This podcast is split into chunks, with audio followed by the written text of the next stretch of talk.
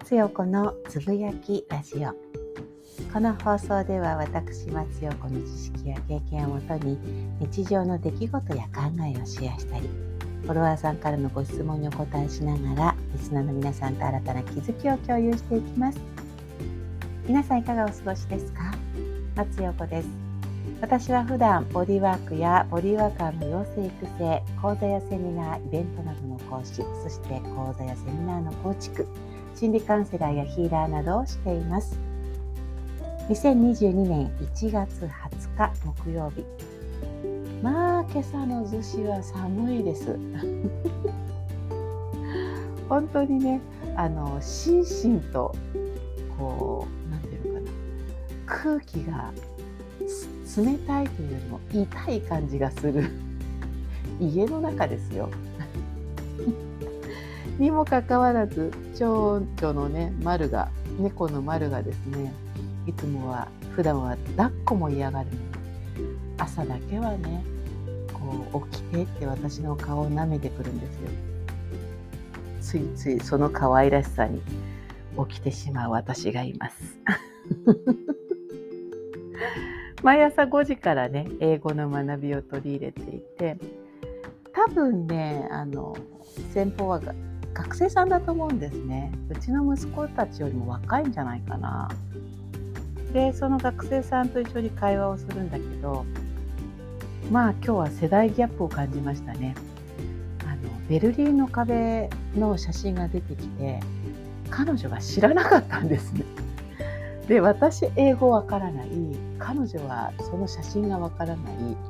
英語わからないながらにもそのベルリンの壁の話をするっていうのも朝からあたふたあたふたしてました。まあ楽しかったんですけどね。こうものすごく駆使して一生懸命それを説明する私がおりました。その時に猫のね下の子のポノが私のおさゆが飲みたいってもうクンクン言ってきて猫なのにクンクン犬のように言うんですよね。なんかおさゆをあげてこう英語でどうにか表現をしてっていうのの繰り返しでちょっと自分もおかしくなって笑ってしまいましたけれども。さてさて私は英語をね学ぶって決めて去年の10月からかなスタートをして111213ヶ月？34ヶ月が経った経ってます。でもう一つ私そこのねあの海外の方との、えー、コミュニケーションだけではなくて日本人からも英語を学んでるんですね。でその方の会社の人がコラムを書かれていてそのコラムがすごく興味深いものだったのでシェアしたいななんていうふうに思ってます。日本人はこのねコロナ禍でマスクをするということがもともとこうマスクをするインフルエンザでもマスクをするということがあったので日本人はもうすぐに浸透しましたよね。ただ海外の方々はなかなかマスクをするということを、えー、しないなかなかできないマスクをしないで外に出るということが問題になっているなんていうこともメディアではね言ってました。なんでかというところでやはり日本人はその律儀なこう性格というか真面目な性格だからこそマスクをしてるというふうに私は思ってたんですね。でもこのねあのコラムではコミュニケーションの仕方の違いによってそのマスクをしたいしたくないっていうのがあるのではないかというふうに書かれてたんですね。日本人は、まあ、あのことわざでも目は口ほどにものを言うみたいなねことわざがありますけれども。こう人の感情を目から読み取りますよね。ただ欧米の方々は口元で感情を読み取ろうとする傾向があるんですって。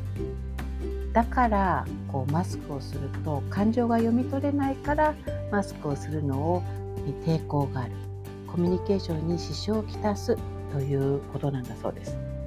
なるほどなと思いました。英語の勉強しているとね顔が痛くなるんですよ。特に日本の先生はすごくこの発音に対してとても厳しく指導してくださるので本当に顔が痛くなります。私もねハッピーライフトーク講座という講座で表情筋の話だったりとか顔の使い方をお話ししててそこに参加してくださる方は顔が痛いっていうふうに言うんだけれどあれって意識をしてそれをしてるんですね。意識をしないと日本語って口をね大きく開けなくてもお話できちゃうんですよ。から根本的に英語と日本語の口の使い方表情筋の使い方が全く違うからだからねあの日本人は意識しないとほうれい線ができやすくなるっていうのもそこなのかなというふうに思ったりします。